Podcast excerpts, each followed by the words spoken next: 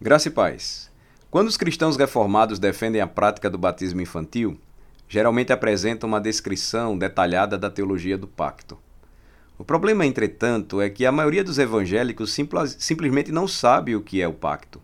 Eles não, não entendem a teologia do pacto e, e, portanto, nossa defesa do batismo infantil, com base no funcionamento interno do pacto, geralmente soa forçada, artificial e desconexa. Eu me refiro aos presbiterianos e reformados que entendem que os filhos da aliança eles pertencem ao pacto e, portanto, devem também ser selados com este, que é o sinal de ingresso à comunidade do pacto, o batismo, instituído pelo próprio Cristo.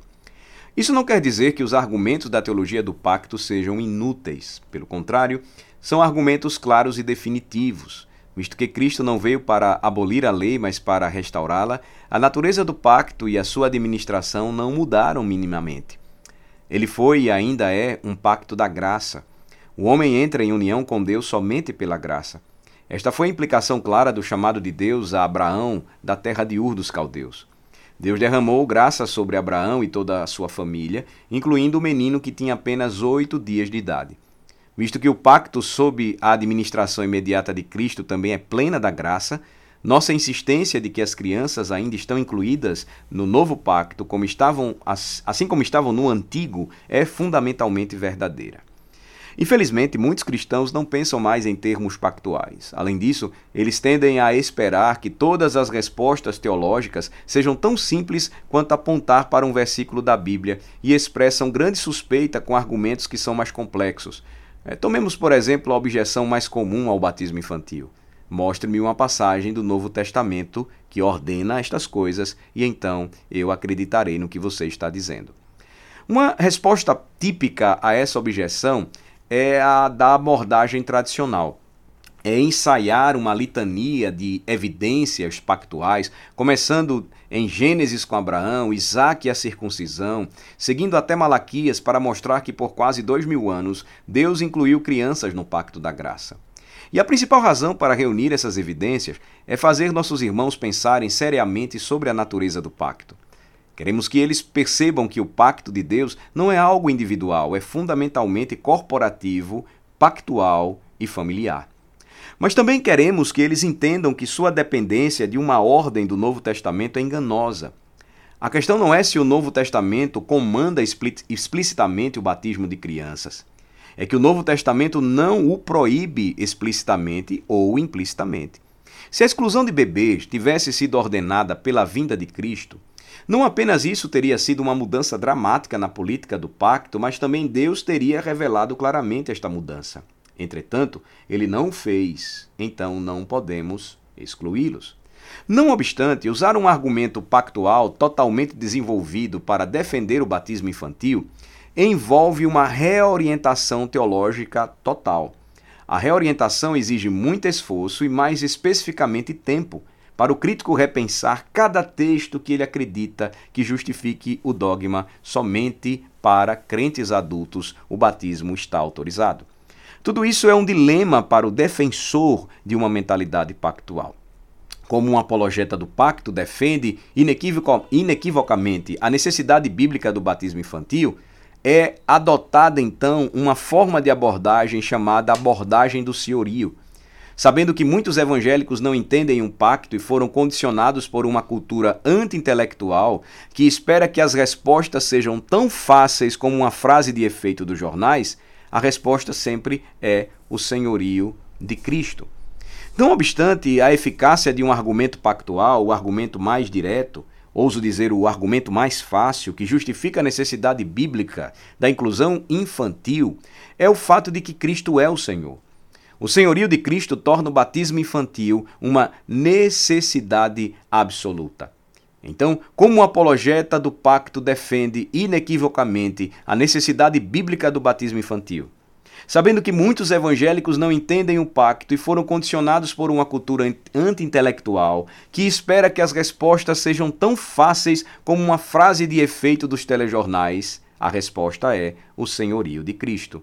O senhorio de Cristo torna o batismo uma necessidade absoluta. Sei que alguns podem achar isso um pouco difícil de engolir.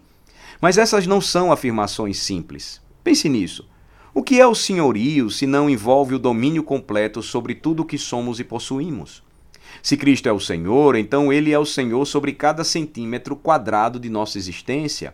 Se Cristo é o Senhor, então não podemos reter nada dele. Se Cristo é o Senhor, então Ele é o Senhor de toda a nossa casa. Se Cristo é o Senhor, então tem o direito de receber o que é mais precioso para nós, os nossos próprios filhos. Óbvio, não é? Para deixar mais claro, considere a relação entre a soberania de Cristo e o batismo que foi instituído por ele, comandado por ele na grande comissão. Todos os cristãos reconhecem o imperativo evangelístico da grande comissão, que diz que Cristo é o Senhor das nações. O imperativo é: toda autoridade me foi dada no céu e na terra. Portanto, vão e façam discípulos de todas as nações. Mas muitos cristãos, incluindo os reformados, negligenciaram sua conexão com o batismo e sua implicação para os bebês. Isso é lamentável porque a Grande Comissão não apenas estabelece o imperativo evangelístico, mas nos ensina que Cristo tem o direito divino de possuir e administrar todas as nações da terra. Em termos concretos, isso significa que Cristo tem a prerrogativa divina de reivindicar cada indivíduo e cada família em cada nação. Cristo, a segunda pessoa da Trindade, sempre foi Senhor das nações. Ele é, como Paulo descreve, o primogênito de toda a criação, Colossenses 1,15. Este é um título que estabeleceu sua legitimidade como herdeiro do mundo. No entanto, no contínuo espaço-tempo, Cristo não governou e administrou diretamente o mundo. Essa tarefa foi delegada a outro, Satanás, Mateus 4, 8 e Lucas 4, 5 e 6 falam sobre isso. A Bíblia fala de Satanás governando as nações. Isso está escrito no Evangelho de João, capítulo 12, 31 e capítulo 16, 11, e também em Efésios 2, versículo 2. Este é um conceito difícil de avaliar. Entretanto, a Bíblia ensina que as nações foram mantidas sob o governo de Satanás até a vinda do herdeiro legítimo, Jesus Cristo. Naturalmente, Satanás usou e abusou de sua autoridade para enganar as nações e fazer com que essas nações se rebelassem contra Deus. Quando Cristo apareceu na história da redenção, ele foi comissionado com vários objetivos: destruir a obra do pecado espiando-os da igreja e libertar as nações das garras de Satanás. Cristo fez exatamente isso. Ao vir como herdeiro legítimo, Cristo sistematicamente começou a destruir a obra de Satanás. Os evangelhos falam é, em Mateus capítulo 12, versículos 25 a 30 e Lucas 11, versículos 20 a 23 sobre isso.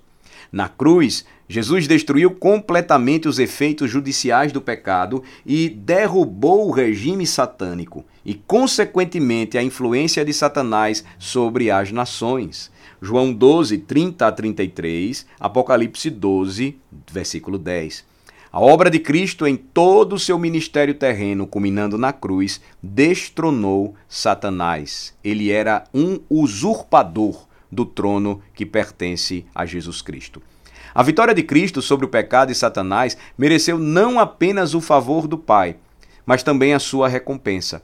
E a grande comissão, portanto, é o cumprimento da promessa de herança do Pai ao seu Filho Jesus Cristo.